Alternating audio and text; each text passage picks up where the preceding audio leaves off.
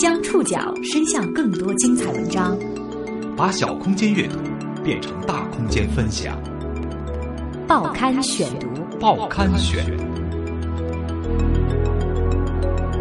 把小空间阅读变成大空间分享。欢迎各位收听今天的报刊选读，我是宋宇。今天为大家选读的文章综合了界面新闻和第一财经日报的内容，和大家一起来了解黑户。不久前，国务院发文提出全面解决黑户问题，全国超过一千三百万黑户终于盼来福音。他们中的大多数是超生人员，因为没有户口，在法律上不被承认。他们的衣食住行都成问题，也自然和上学、医疗保险、就业等一系列居民应享有的权益毫无关系。报刊选读，今天和您一起了解黑户。国务院办公厅在一月十四号发布了关于解决无户口人员登记户口问题的意见，禁止设立不符合户口登记规定的任何前置条件，切实维护每个公民依法登记户口的合法权益。公安部治安管理局副局长黄双全对于群众提出的申请符合这个条件，而且材料齐全的，要当场受理；对于材料不全的，要一次性告知啊，这个群众需要补补充哪些材料。还有一些涉及到年代比较久远，或者说啊需要跨省市来调查核实的，我们还要充分的发挥我们公安机关自身现在拥有的全国联网的人口信息系统，来通过内部的核查，让群众少跑腿。十四号中午，意见公布的消息传出之后，一个超生黑户 QQ 群里一片欢呼，因为意见当中特别提到了针对超生人员的规定。国家卫生计生委基层指导司副司长周美林对于那些违法生育的人员，呃，特别是违法多生的人员，呃，还是要需要按照《社会抚养费政策管理办法》，就是不能与呢孩子落户挂钩，哎，要把他们区别开来。嗯，该入户的应该要入户。这份意见的公布，对于全国一千三百万左右的黑户来说，确实是一个好消息。一千三百万这个数据是根据全国第六次人口普查所得出的，约占总人口的百分之一左右。根据人口学者推算，由于一部分黑户担心暴露而没有在普查当中登记，实际黑户的数量有可能会高于一千三百万。但同时，由于无户口的人数总量是一个变动的数据，可能每一年有一部分人上了户口，同时也出现一些新的无户口人员，所以它的总量是一个非常庞大的数据。这些黑户当中的大多数人都是超生人员，也有一部分属于弃婴、收养或者是领养的子女，还有一部分原因则是户籍办理程序的繁琐，或者是基层部门的不作为而被迫成为无户籍人员的。没有户籍资料，没有常住人口登记卡，也自然就没有身份证，少了户口这张纸，他们在法律上就不被承认存在，衣食住行都成问题。他们也和上学、医疗保险、就业等一系列居民应该享有的权益没有关系。今天的报刊选读，我们要来认识几个曾经或现在和黑户这个特有名词捆绑在一起的女子，她们各有各的故事，各有各的理由。报刊选读继续播出：黑户。二零一六年一月二十五号，湖北省监利县某镇居民王玛丽。等来了荆州市监利县人民法院的立案通知，在收到荆州市监利县计生局对超生二胎的罚款催告书一周之后，实在交不起近十万元罚款的王玛丽选择了走法律途径，成为依法起诉县人口和计划生育局的第一个湖北省居民。王玛丽的第二个孩子八个月了，还没有上户口。早在今年一月十六号，王玛丽在微博上发声说：“新的《中华人民共和国人口与计划生育法》已经实施，监利县计生局对于二胎宝宝进行罚款是违规行为。”一九八七年出生的王玛丽，父母均务农，丈夫是退伍军人，夫妻两年收入只够自足。她并不愿意多谈生育第二个宝宝的经历。她说：“这个宝宝的到来很意外，是王玛丽带着节育环怀上的。”王玛丽夫妇二人从事餐饮业，她没有固定坐班，也没有外出务工。在外务工的农民按照规定，一年需要三次回家检查透视节育环，回不去的就花点钱找个管事的人应付过去。在生下这个宝宝之前，王玛丽曾经带着节育环怀过一个宝宝。由于他们夫妇二人不符合计划生育政策，再生二胎，也由于公婆和亲戚担心节育环怀上的孩子会不健康，她做了人工流产。打掉那个孩子之后，王玛丽经常在梦里哭醒，于是再一次意外怀孕之后，她选择把孩子生下来。她几乎是孤军奋战，坚持生下了孩子，因为周围没有人支持她。为了给即将出生的第二个孩子多赚点钱，她经常在晚上熬夜工作好几个小时，给别人做宵夜，有时累得快晕倒。产期临近的时候，王玛丽严重贫血，乡镇医院不敢接收重度贫血的孕妇，她只好去了监利县人民医院，花了一万多块生下了第二个孩子。由于全国联网，产妇的资料能被查到，县计生局知道了王玛丽生第二个孩子的事情。县计生局要王玛丽给二宝上户口，但是要求不管上不上户口，都得缴纳九万七千八百元的社会抚养费。二零一六年新年刚过，湖北省监利县计生局的工作人员就来到了王玛丽家。王玛丽所收到的是监利县二零一六年开出的第三张社会抚养费征收决定书。王玛丽知道，有些夫妇为了躲罚款，跑到了亲戚朋友家。但是他不想跑，他说自己想做一个合法的公民。他表示，如果不正面这个事情跑掉叫逃亡，以后就不能够光明正大的生活了。不过将近十万块钱，王玛丽夫妇拿不出来，他们想选择寻找法律依据。隐隐让他觉得有希望的是，监利县发给他的征收社会抚养费决定书是二零一六年开出的，而今年一月一号，新的《中华人民共和国人口与计划生育法》已经开始施行。在他的理解里，根据新法，他生育两个孩子不违法。全面两孩政策实施之后，社会抚养费到底是收不收，以及抢生应该如何处理，正是王玛丽和其有同样经历的父母们所紧张的问题。一月十一号举行的国务院新闻办新闻发布会上，国家卫计委首次明确了社会抚养费的处理方式：已经处理完结的不许翻烧饼，未处理完结的由各省自定。按照现行的法律，各个省份对于征收社会抚养费的自由裁量权很大。王玛丽搞不清楚自己为什么会被罚近十万块钱，在她的印象里，社会抚养费是按照人均收入的三倍来征收的。监利县人均收入一万元左右，她自己是农业户口，丈夫是城镇户口，她觉得乘以三倍不可能到十万。她就此事向监利县计生局的官员问询，得到的答复是都是按照这个标准罚的，并没有确切的解释。最终，这个女子选择起诉监利县计生局。目前，湖北荆州市监利县人民法院已经立案。和王玛丽起诉县计生局不同，比王玛丽大四岁的鱼鱼选择等等看。鱼鱼的弟弟妹妹曾经是黑户。他的童年有近八年的时间是在外面逃难。现在，鱼鱼的第二个孩子也成了黑户，因为他实在拿不出二十多万元的社会抚养费。报刊选读继续播出：黑户。二零一六年一月十一号，东南某省的鱼鱼正在娘家坐月子，她患了抑郁症，她正在为二零一五年十二月下旬出生的第二个孩子犯愁。他不敢贸然去给刚满月的二宝上户口，他担心被当地计生部门逮到，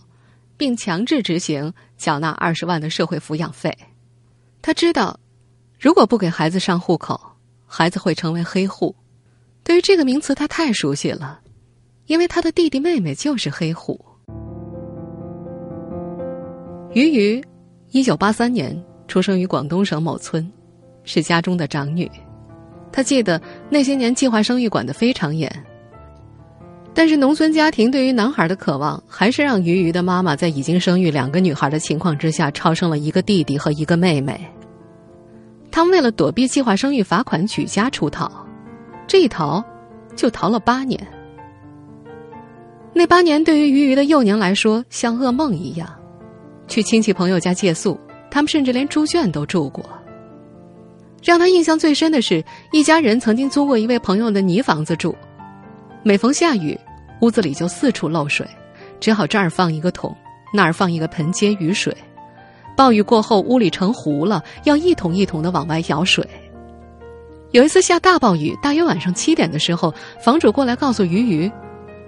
雨太大了，还是先到我家避一下吧。于于一家刚收拾完走出大门，一间房轰的就在他们的眼前塌了下来。后来，于于的父母决定不再逃了，让弟弟妹妹结束小黑户的日子。他们回村之后，凭着父亲和当地计生办主任的一些宗亲关系，跟村里协调，为两个超生的弟弟妹妹缴纳了近五千块的超生罚款，分几年缴清，总算是给弟弟妹妹上了户口。四处躲藏的日子结束之后，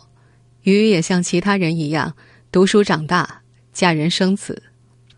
二零零八年，她顺产生下了一个女孩。二零一三年，她做了卵巢囊肿手术，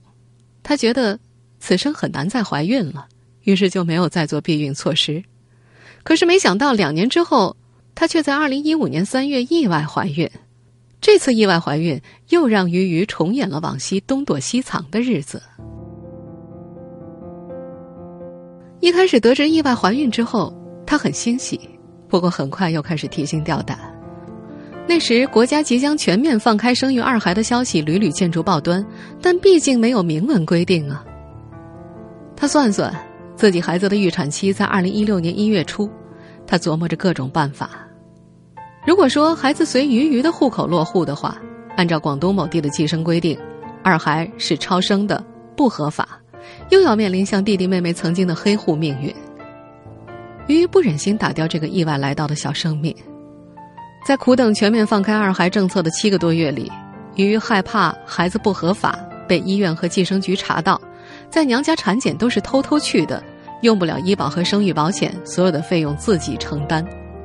多方考虑之后，于于决定回到中部某省丈夫的农村老家待产，因为按照当地的规定，他们夫妇生育二胎是合法的。惶恐不安七个月之后，二零一五年十月二十九号。中共中央十八届五中全会决定普遍放开二孩，自二零一六年一月一号起正式实施。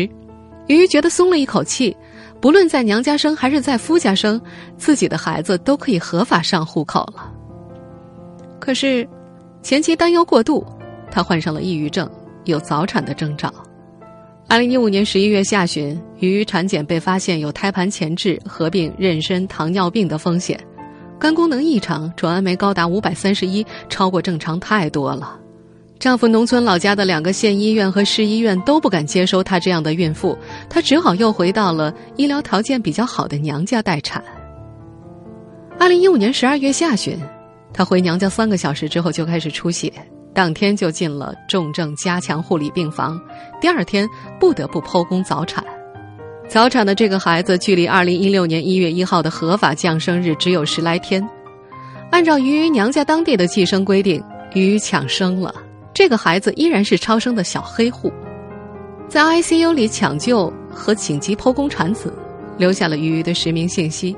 他想要托关系把这个孩子的出生日期改到二零一六年之后也不可能。他叹了口气说：“逃来逃去，还是没能逃过政策。”他曾经打电话问过广东省卫计委，像他这样的情况该怎么办？得到的答复是，等细则。市和区的计生局工作人员则告诉他：“你们怀孕的时候就想到要罚钱，为什么要怀孕呢？”按照娘家当地的计生规定，鱼鱼要为超生的第二个孩子缴纳二十多万元的社会抚养费，否则这个孩子就上不了户口，上学、社保、看病、就医都成问题。但是。二十多万对于于于这样的打工者来说确实很难，他说：“发二十万的话，我宁愿黑着。”王玛丽和于于的第二个孩子可能成为黑户，而在北京工作的林静曾经就是一个黑户。幼年黑户的体验让他纠结于是否再生一个孩子。报刊选读继续播出黑户。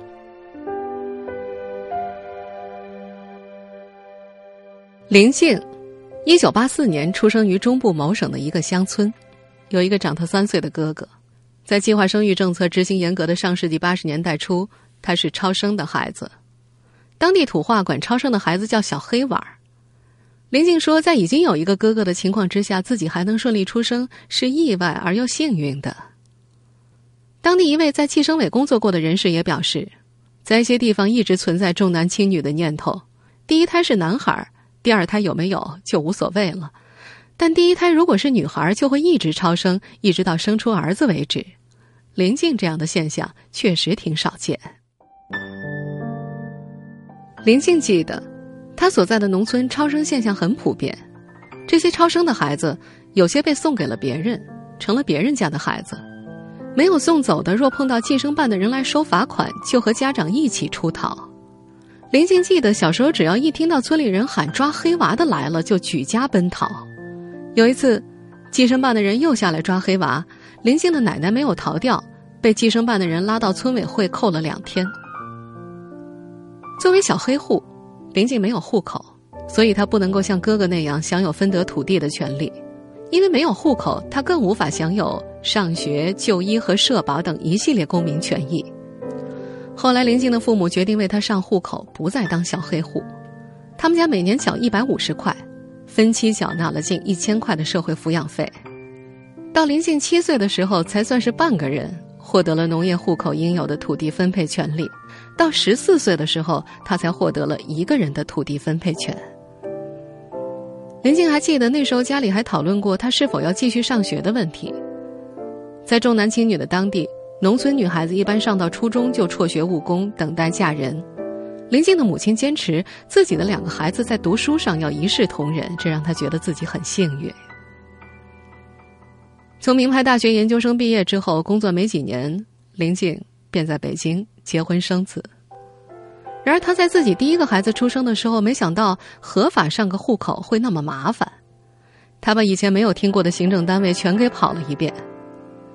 给孩子上户口要孩子的出生证明，办出生证明需要孩子的准生证，办准生证需要父母双方户口、结婚证、已婚未育证明。他们夫妇俩照章去准备这些证明材料。由于他的工作单位不解决户口。林静需要将他的户口从学校迁往家乡，在落户回乡的过程当中，林静受到了当地派出所的刁难。当地派出所以女人容易超生、违反计划生育、不好落户为由，阻碍她落户。后来落户事宜被林静以请办事人员吃饭的方式搞定了。落好了户口之后，还要再去办已婚未育证明，要乡县两级盖戳，跑了好多趟才证明自己已婚未育。她的丈夫是北京户口，也是跑了户口所在地的街道办事处等好几个地方才办妥已婚未育证明。就这样，等他们准备办证到拿到孩子的准生证，已经是半年之后的事情了。这种办证的波折让林静觉得很麻烦，也让她对生二胎的事儿非常纠结。虽然国家已经于二零一六年一月一号全面放开二孩，二零一六年一月十四号又有文件表示要为所有的黑户登记户口。林静还依然想等一等，她想再看看国家政策。她觉得，虽然有了政策，但是却没有给予这些家庭，尤其是女性一方更多的补助、福利和职场上升空间。作为曾经的黑户，现在的大城市职场女性，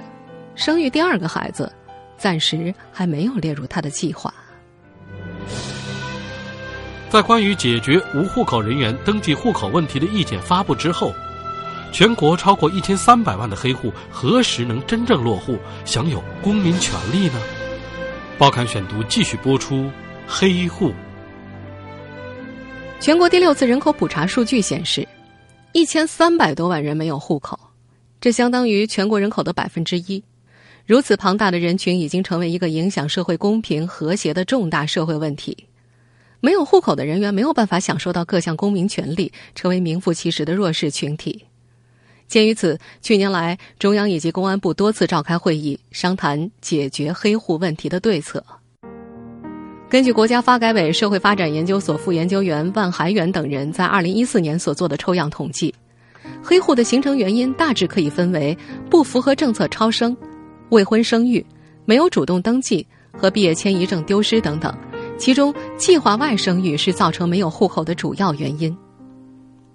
国务院办公厅在一月十四号公布的关于解决无户口人员登记户口问题的意见当中，列出了八类无户口人员，不符合计划生育政策的被列在第一类。实际上，从上世纪八十年代以来，国家就多次出台相关的政策文件，禁止将落户和超生挂钩，但是效果一直不明显，黑户问题依然严重。事实上，禁止落户已经成为基层计生部门征收社会抚养费的一个重要砝码。江苏省一位基层计生办主任在接受采访的时候表示，由于人口流动性的原因，征收社会抚养费的难度非常大，禁止上户口是最重要的一个抓手。这位计生办的主任说：“如果落户跟社会抚养费真的脱钩了，那么征收工作会更加的困难。”从国务院一月十四号公布的意见来看，基层计生的抓手有可能要落空。意见明确要求，政策外生育、非婚生育的无户口人员，本人或其监护人可以凭出生医学证明和父母一方的居民户口簿、结婚证或者非婚生育说明，按照随父随母落户自愿的政策申请办理常住户口登记。但意见也提出。虽然社会抚养费缴纳不再与落户挂钩，但是违反计生政策生育的子女，社会抚养费还是需要按时缴纳。如果不按时缴纳的话，每月要再多交千分之二的滞纳金。仍拒绝缴纳的，计生部门将会申请人民法院强制执行。从这份意见来看，中央要解决黑户问题的决心很大，措辞也很严厉。意见强调。由于一些地方和部门还存在政策性障碍等因素，部分公民无户口的问题仍然比较突出，不利于保护公民的合法权益，并直接影响国家新型户籍制度的建立完善。这并不是中央第一次明确要求解决黑户问题。黑户之所以久拖难解，成为一个顽疾，其根本原因在于超生处罚无法彻底和落户问题脱钩。很多地方的公安机构需要看到缴纳社会抚养费的证明，才为超生人员上户口。另外，有一些地方虽然不要求一定有社会抚养费的缴纳证明，但是会定期把上户口的超生人员名单提供给计生部门。调查发现，超生黑户当中超过百分之九十五是二孩超生。由于各省正在修订《地方人口与计划生育条例》。这部分人群盼望能够在条例完成修订之后获得宽大处理，因此他们就更加不愿意冒险去上户口了。这就出现了一个僵局：一方面，公安部门正在着力为无户口人员上户口大开绿灯；另一方面，众多黑户惧怕超生处罚而不敢前去入户。这个僵局需要从根子上被打破。根据一月十四号公布的意见要求。各有关部门要对与意见精神不一致的政策措施进行集中清理，该修改的认真修改，该废止的废止。公安部治安管理局副局长黄双全，也就是说，今后不管是部门也好，是地方政府也好，啊，你必须有关的、有关的政策、有关的规定必须赶紧修订，这个该废止的废止，该修改修改，这是一个第一个红线。第二个红线，也就是说，不管是呃什么时候出现的。也不管是什么原因造成的，都要保证公民依法登记户口，这既是法律的红线，也是保护公民权利的红线。在一些人口学者看来，只有公安、卫生、计生等相关部门能够真正把关于解决无户口人员登记户口问题的意见落实到实处，清除所有与意见相悖的政策文件，才能够真正解决一千三百万黑户这个危害社会健康的痼疾，才能够把这件利国利民的好事办好。